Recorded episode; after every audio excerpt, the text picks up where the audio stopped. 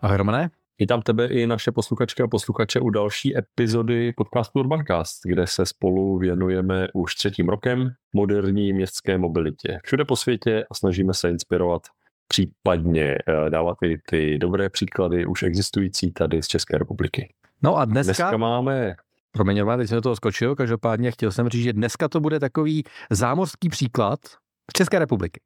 No jo, jak se, tomu, jak se nám to povedlo? Tak eh, nám se doslova podařilo ulovit, jo, protože nebylo to úplně jednoduché vyrvat ze spáru fotografů eh, a různých dotazovatelů a pořadatelů konference.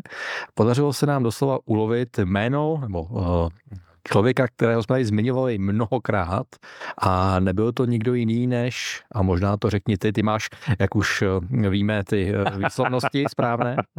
Hele, s, s touhle dámou je to jednoduché, Žanet Sadikan, bývalá komisařka pro dopravu v New York City a úžasná dáma. Věřím, že řadě posluchaček a posluchačů řekne něco název Street Fight, což je název její knihy, potažmo na Slovensku Bojovou ulicu, protože na Slovensku už ta kniha vyšla. A, a tahle dáma přiletěla do Prahy, respektive ona do Prahy přijela z Bratislavy, abychom byli úplně přesní, kde týden předtím už pracovala s uh, bratislavským primátorem Matušem Valou, který je v řadě ohledů dál, jak ve svém uh, mentálním nastavení, než je 9 z 10 rozhodujících činitelů v Praze, tak i v té uh, praktické proměně Bratislavy v město vlídnější k lidem, ať už chodí po svých, jezdí na kolech, anebo prostě tam chtějí jenom žít a nechtějí být závislí na autech. Takže Žanet přijela vlakem z Bratislavy a ten rozhovor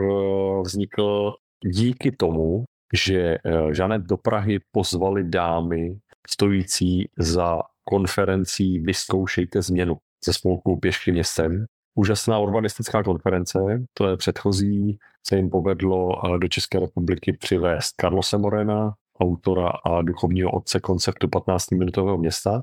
No a letos se jim povedlo přivést do České republiky právě Žanet Sadikán, která mimo jiné ve své éře bývalé komisařky pro dopravu v New York City, tak prosadila proměnu rušné automobilové křižovatky Times Square na, trochu si říct, jednu z nejznámějších pěších zón na světě. No a to je jeden, jeden z mnoha symbolů toho, co Žanet dokázala se svým týmem v New Yorku a o tom mluvila eh, nejenom na konferenci, ale i v rozhovoru eh, právě pro Urbancast. Tak a my se musíme tak trošičku omluvit, protože během rozhovoru zaznívají jména eh, jiných bike sharingů než našeho partnera Nextbike, protože samozřejmě New York bez, bez City bikeů, což je psáno mm-hmm. s měkkým i, nebo s oběma měkkými i v názvu, by také nebyl úplně, úplně stejný, takže samozřejmě se sluší a je to nutné poděkovat. A my samozřejmě hrozně rádi děkujeme našemu dlouhodobému partneru, kterým není nikdo jiný než největší český, když jsme se bavili o velkém městě americkém, tak tady musíme zmínit náš největší český eh, bike sharing, kterým i nadále samozřejmě zůstává Nextbike. Jo, mimo jiné, taky fajn, že vlastně kde se povedlo a Nextbike byl ten, kdo vozil Žanet, eh, Žanet Sadikán v Praze. To je pravda. Respektive Žanet si to, Žanet si to odšlapala sama samozřejmě eh, na, na elektrokole Nextbike, ale mm, ona a pan náměstek pro dopravu Zdeněk Hřib a další nás dohromady bylo asi 15, tak jsme eh, první den konference odpoledne projížděli z Žanet po předem připravené trase, kterou chystal mimo jiné Vojta Benedikt, posluchačka posluchače Urbancastu si možná okamžitě vybaví epizodu číslo 10, kde jsme měli Vojtu Benedikta z Pražského uh, institutu pro plánování a rozvoj, tak jsme ho měli na rozhovoru. Tak Vojta nachystal trasu a my jsme to s Žanet a s panem Hřibem a s dalšími projížděli. A ukazovali jsme si mimo jiné, jak Praha se proměňuje a kde ještě, a to bylo mnohem delší, část toho povídání a té analýzy, kde ještě se musí eh, proměnit, protože je zamrzlá v minulém století automobilismu. Kromě takže nebyla to taková potěmkinová trasa, jo? Nevzali jste jenom tam, kde se to dá v pořád, pořádku přežít i na kole. myslím, že, myslím, že dáme do popisku eh, dnešního Urbancastu jednu fotku, kde Žanet se tím hřibem hledí na magistrálu standardně zarvanou v X pruzích a hledí na ní, takže ne, nebyl to takovýhle potěmkin, ale Možná tady ani nic nebudu prozrazovat, když tak si to řekne na konci. Ve shrnutí uh, zazněl uh, od Žanet možná v rozhovoru, definitivně v, během její přednášky na konferenci, vyzkoušejte změnu, tak uh, zazněl jeden parádní výrok, který si myslím, že by neměl zapadnout a díky tobě a mě rozhodně nezapadne, ale k tomu se vrátím za chvíli. Dobrá, tak jo. Eh, ještě se mě sice drala na uh, mysl otázka, a co pan primár to ten s vámi nejel, ale pak jsem jí zapudil, protože nejel. A uh, takže asi nezbývá, než si pustit ten rozhovor z pražského kempu ze zmiňované konference, takže tady je. Well, I'm so glad to have uh, today on Urbancast a really special guest, Janet Sadikan. Times Square would look different today without you and uh, the effort of your team that you started. But let's let's get back. Already six years since your book Street Fight came out, 2017, 2017, right, right, right, 16. Okay, uh, what has changed in your perspective in New York City, maybe around the world, maybe now in Prague? What has changed over the years since the book came out first time? I think you're seeing uh, a flowering of more bike lanes, more bus lanes, more sustainable mobility. You take a look at the mayors around the world that are wrestling with change, whether it's Mayor Hidalgo in Paris and how she's transformed that city in just a few years. You go on the Rue de Rivoli, which was covered in cars, and now it's just covered in cyclists and and people walking around. And what were used to be like rivers of cars are now ribbons of people walking and biking. And that's a huge change. And you see that whether that's Paris you see that in London you see that in Barcelona Bogota Sydney Montreal you know, you're seeing this all over the world. And it's fun to think that mayors are now almost in a global competition to see who can be more green. Mm. Right? Mm. That's, no, that's I, I, will be definitely happy to see Prague on that list one. Yeah, yeah I was waiting. I was, it, it, it was it was strangely missing. Yet, yet. yes, to come. well, can you take us back a little bit? What the street fight was like in your time as a commissioner for transportation in New York City. Where did you start? What was the situation then, and what have you achieved in your period? Well, I think New York City, like uh, a lot of cities, its streets had been um, trapped in almost amber. They hadn't changed in like 60 years, 70 years. The streets were virtually the same. And you think about how much has changed. Think about how much has changed in Prague in 60 years. That's a big change, you know, economically, socially, technologically, politically, big changes. But your streets are not all that different. And that was the case in New York. And our streets were like frozen in time. And so, under Mayor Bloomberg, he had this vision for a different city that was looking at how can we attract more people to New York City and grow by a million people and continue to improve the quality of life in our neighborhoods and businesses. And doing that meant we had to have a different strategy. Just double decking our roads and adding more cars was not going to get us there. And in the United States, like many places, um, transportation progress was seen as building highways and bridges. That's what it was. You know, you think of the American dream. You know, you see the so cars, guy cars, cars with a car driving off into the sunset. That was seen as freedom. You know, and, and Mike looking at it differently. You know, freedom isn't the ability to have a car. Freedom is the ability to get around without hmm. having to have a car. And so that's the progress that I think we're seeing so that people don't have to be dependent on a car. And that's also economic pro- progress because it it hits the bottom line, right? Like for you and your pocketbook and your family, it costs $10,000 a year to own and maintain a car. That's $10,000 that you can use for childcare, for education, for elder care. Like a lot of money is spent owning, operating, maintaining, and parking cars. And that's not the highest and best use of that money. Does that mean, Janette, this was all anti car? No, this is all about pro choices, right? The, there's always a place for the car. It's just that the car isn't the only place. Yeah. right? And so again, it's about diversity. So we're not going to get people out of cars in Prague if they don't have better ways of getting around. If they have a better tram, if they have a better subway, if they have a better bus, if they have a better way to walk, then they're going to do it. But if we only have a monopoly on one way of getting around, then we're not going to get there. And so that's been the thing. It's not anti car, it's pro choices. That's what we're saying in Urban Urbancast all the time. Mm. Like, step away from dependency on cars, right? Can you bring close to our listeners what are you really proud of achieving?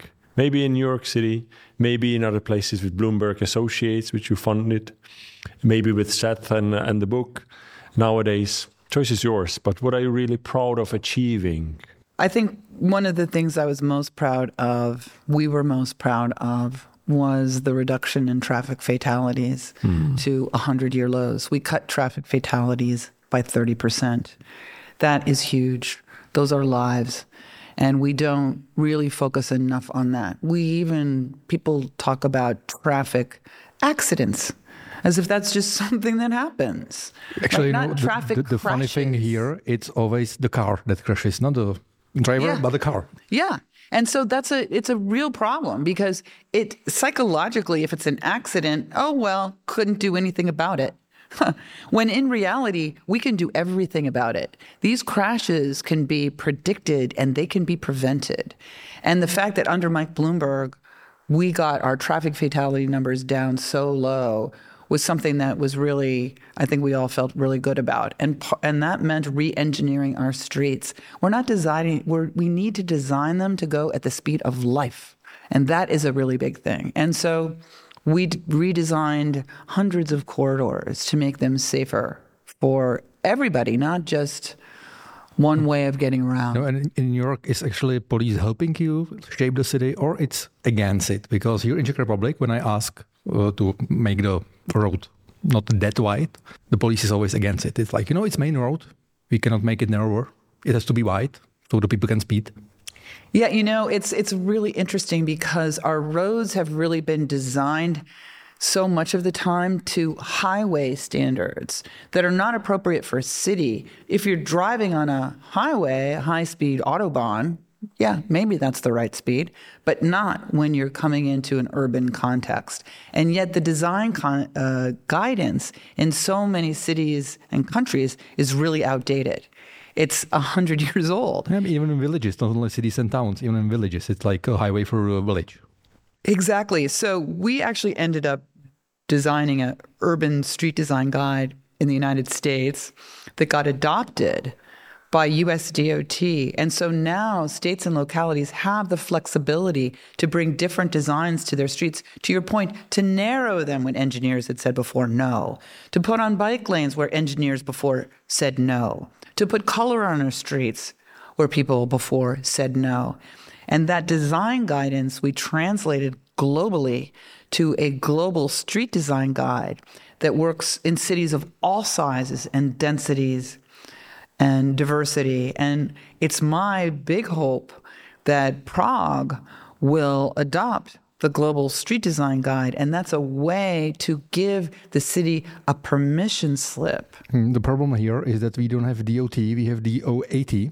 Which is Department of Automotive Transportation, and uh, the so problem is in the name too. yeah, yeah, exactly. Well, you know, but it's interesting because nobody thought in the United States the same thing. Like, this is our design guidance and it's not changing. And you know, it did. People were very surprised when the secretary in the department adopted the new design guidance, and now it's in law. And so part of the the reason that we were not able to see the flourishing that we were able to see in New York and other places was because there was no alternative guidebook to look to. There was only this one design guide. And so it's not that engineers are bad people, it's just that the guidance said one thing. So they were concerned about picking up liability if they changed it or additional costs for changing it. That's why the changing in the design guidance was so key. Even as though it sounds so small, it was such a big change. And that permission slip is why you're seeing this explosion mm. around the United States of bike lanes and bus lanes and, and pedestrian plazas. That is a key part of the change is making it possible, kind of a new Bible, a new guidebook for the streets around the world. Is there any other moment you feel that was really critical on that journey that you started changing New York City and United States cities beyond uh, the uh, design manual? You know, I think one of the best ways you can have an immediate effect on a city is by building a bike lane. You know, a bike lane does so much. And in New York City, we had um, a lot of bike lanes when we started, but they were not a part of a connected network. You know, you'd be riding your bike and then you end up kind of unceremoniously dumped into a sea of traffic, which is not it's like doesn't all make around you feel us right now. too safe. You've seen it probably yesterday while riding around Prague. But So- so, we really focus not building the number of kilometers of bike lanes, but the system of bike lanes. So it really got people to where they needed to go. And then once we had built that backbone, then we launched a bike share program that we had uh, private sector sponsors pay for. So it didn't cost New Yorkers a penny. And we unleashed 6,000 bikes on the streets of New York. And because we had a network, we'd made that investment. You know, people felt safe, safer riding around the streets of New York. And now we have uh, a 100,000 people a day riding Citi Bikes. And we have 500,000 people riding their bikes every day in New York. Well, well, that's a snowball effect. no? That's a huge change. And I think you're seeing that same momentum, you know, that momentum on two wheels, you know, happening all around the world now. And so that's, I think, another really great moment. It's another example of build it and they will come. Yes. Uh, Janette, how do you build up for support, political citizenship? How do you build that up, the, the, the support for changing the city? You know, when we first started, um, we changed the way we went and did community outreach. In the beginning, what would happen is you'd come from the Department of Transportation and you would present a project. And generally, you would present it after hours, maybe 7 p.m. Not everybody could make it. And there was one presentation, and a lot of times the reaction would be some person, you know, very loud in the room. I hate this. This is terrible. It's going to be a disaster and they could monopolize the microphone and it drowned out a lot of the other voices in the room. And so we changed the way we did our community participation. We had small tables where people would discuss ideas and come up with recommendations. And that was a really important way to sort of start to change the dialogue. And we began the conversation not with a specific project, but we started the engagement with what's your problem? What's the problem we want to solve? You know, we'd show them the traffic uh, stats, but we never came with a project. Let's just start by having a conversation about what you want to see. And then later on, you know, oh, we could solve that with a bike lane, we could solve that with a plaza, we, you know, uh, different kinds of parking hours, delivery hours. That's how we started mm. the conversation. And that's a pretty transformative way of looking at it. And so that doesn't mean everybody's going to say, like, yay, I love this project. But it's a different way of having that conversation. We also helped people ask for different things. So instead of just asking for a stoplight or a stop sign and didn't meet the code, so the answer from New York City DOT was always like, no, you don't meet the code. We asked people, we invited people to ask for daylighting, for traffic calming, for slow neighborhoods, all sorts of different kinds of things that we could say yes to much more easily. And so part of it was also an education proce- process of what is possible. Mm-hmm. So it's all about imagination and opening up the mm-hmm. imagination as well. The opposite of support is, of course, backlash. Worldwide, around the cities, one of the street fights is pretty often around parking spaces for cars that sometimes make sense to take away. Mm-hmm. One or two advices from your end how to handle the backlash when it comes to that. Well, I do think that it's very important to have a vision of what you are trying to accomplish. And so people can understand, if people understand why you are doing something, it's not you're just putting in one bike lane or you're, and you're taking away parking for this one bike lane or this one bus lane or this one uh, pedestrian area. If they understand that this is part of a larger strategy of where we are moving Prague, you know, this is the vision of where we are and where we want to be, that's a really good start. You know, then people, people, you're still going to have people that don't particularly like a project, but they will understand why you're doing it. The other piece is actually engaging with those communities. Every project that we did, we went door to door. We talked to residents, we talked to the businesses along the way. They weren't always happy, but they understood again why we did it. And a lot of times we could update these age old, decades old traffic regulations to accommodate their needs because yeah, these street signs had not been updated in 50 years mm, either. Mm. So it there are lots of possibilities if you look at the process a little differently and you look at the potential in your streets a little differently.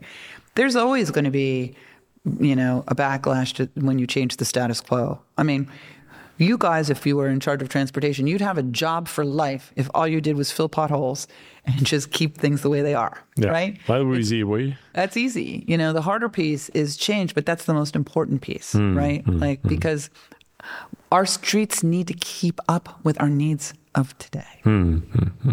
How do you react when people say we are not Amsterdam, we are not Copenhagen, we are not Milan? You know, my advice is to try new strategies, right? You don't have to build Copenhagen like bike lanes. You don't have to build New York style bike lanes. You know, you can build Prague bike lanes. You know, you can tailor these strategies to meet mm. your local needs. There's no one size fits all. Okay.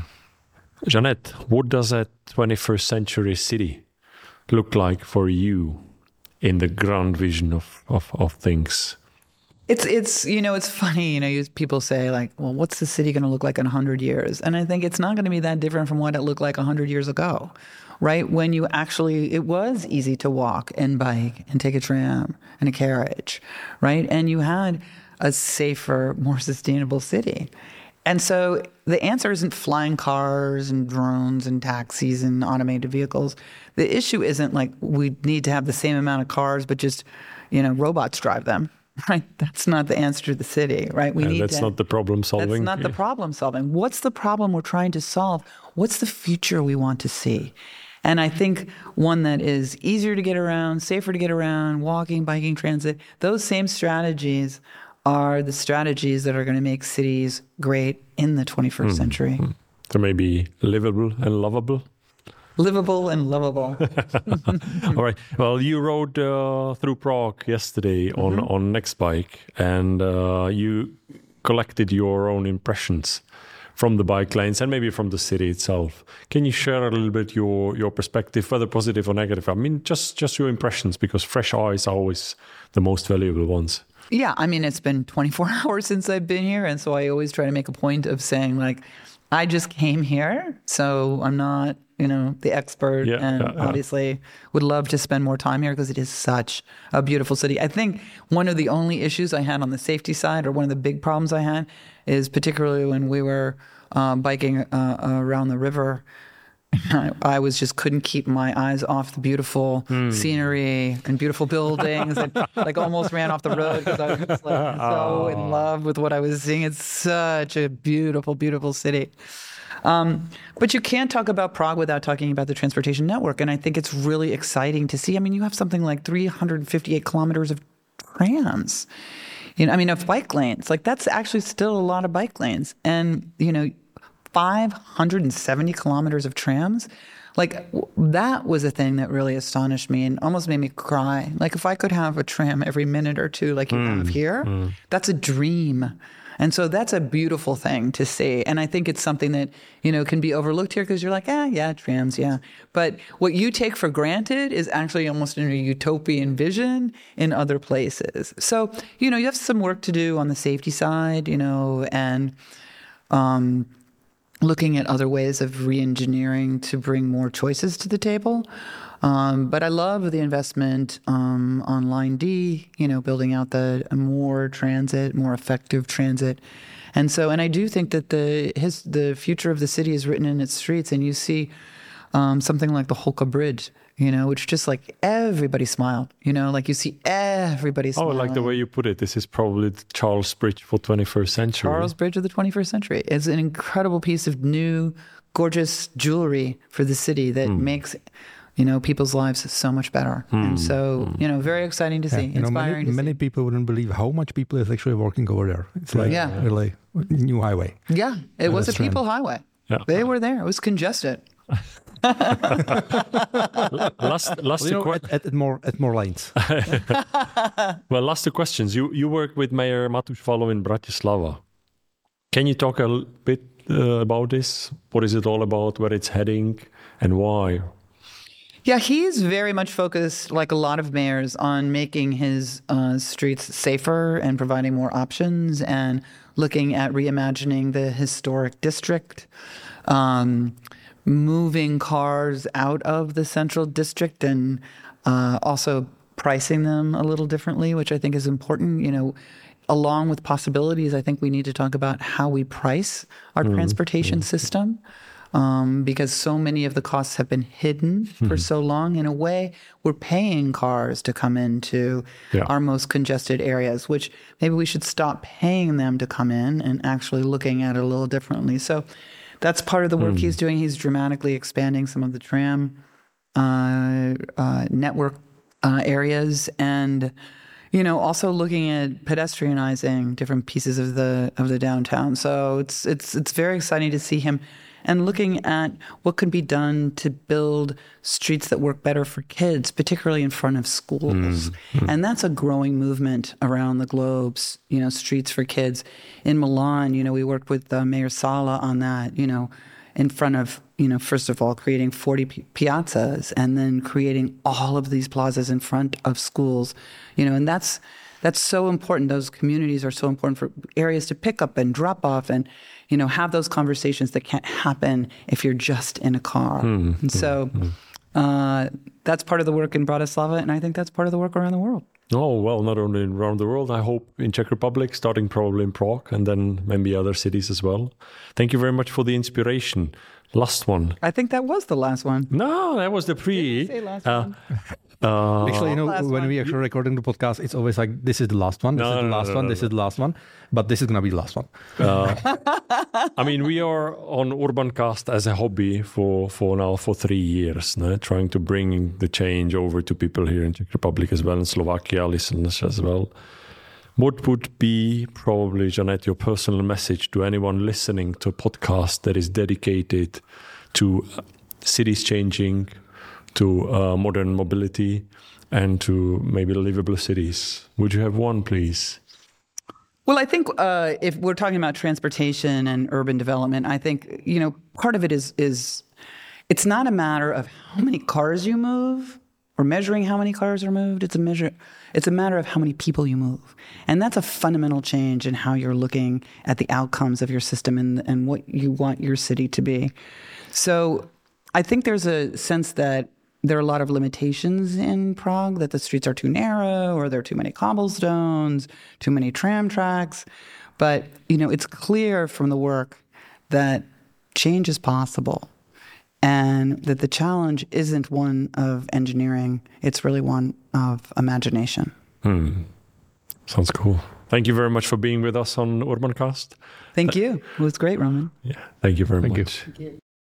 Tak jo, rozhovor proběhl úspěšně, jak při natáčení, tak i eh, teďka v rámci našeho podcastu. A Romane, ty jsi říkal, že jedna věta by neměla zapadnout a že určitě se k ní vrátíme, takže pojďme k ní. Hele, uh, Žanet uh, Sadikán doslova do písmene řekla uh, lávka pro pěší a lidi na kole, která byla letos na podzim otevřena mezi Holešovicemi a Karlínem uh, a má taky uh, přezdívku Holka, tak uh, že ona osobně ji vlastně velmi uh, snadno přirovná ke Karlovu mostu pro 21. století. Myslím, že to je velmi silný, silný přirovnání, který tady v Česku možná jako ne, ne, neumíme s tím pořád touhle eh, vizualizací takhle pracovat, ale je to skutečně, není to žádný dálniční most, není to žádná, žádná nová spojka pro, pro auta někde mezi čtvrtěmi, ale je to spojka pro lidi. Tak kdo tam ještě, kdo tam ještě, perspektivními čtvrtěmi. kdo tam ještě nebyl, tak doporučuji se tam jít podívat, protože tolik lidí byste tam teda rozhodně nečekali, kolik jich tam proudí.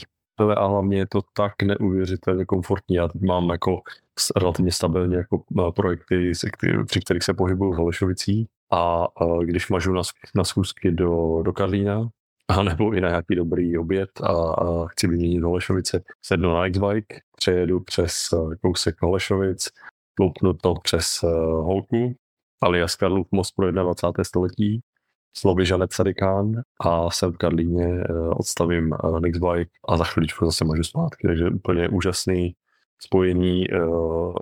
Jsem překvapený, že tady pořád ještě si třeba nikdo nedal tu práci z českých médií nebo aspoň z pražských a že by třeba mohl udělat si takovou tu úplně nejzestar, nejstarší legrácku a sice uh, porovnat rychlost uh, přesunu uh, člověka v autě hodně z Holešovic tady někam do Karlína, včetně parkování a to stejné na Nextbikeu třeba z Holešovic do, do Karlína, jo, díky téhle lávce.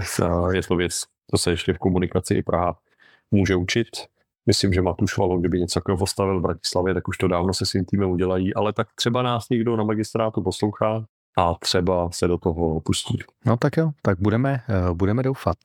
Každopádně konference eh, Vysloušejte změnu úžasná a velmi velké poděkování a gratulace ještě dámám ze spolku Pěšky městem, kteří eh, celou konferenci s mnoha dalšími skvělými speakery vůbec dali dohromady a navrhuji, že i odkaz na záznamy jednotlivých přednášek a prezentací, tak dáme do eh, popisku dnešního Urbancastu, aby si naše posluchačky a posluchači mohli doposlouchat, eh, dopřehrát a zase doplnit vzdělání a udržovat si svůj náskok ve vzdělání na téma moderní městská mobilita, který mají eh, mimo jiné, doufám si říct, i díky Urbancastu. Romane, já mám pocit, že jsi si zase tak trošku někomu vetřít do ucha, tentokrát beze mě. tak jo. Super, děkuju, Kubo, mě se hezky, ahoj. Taky, měj se, ahoj. Tak OK,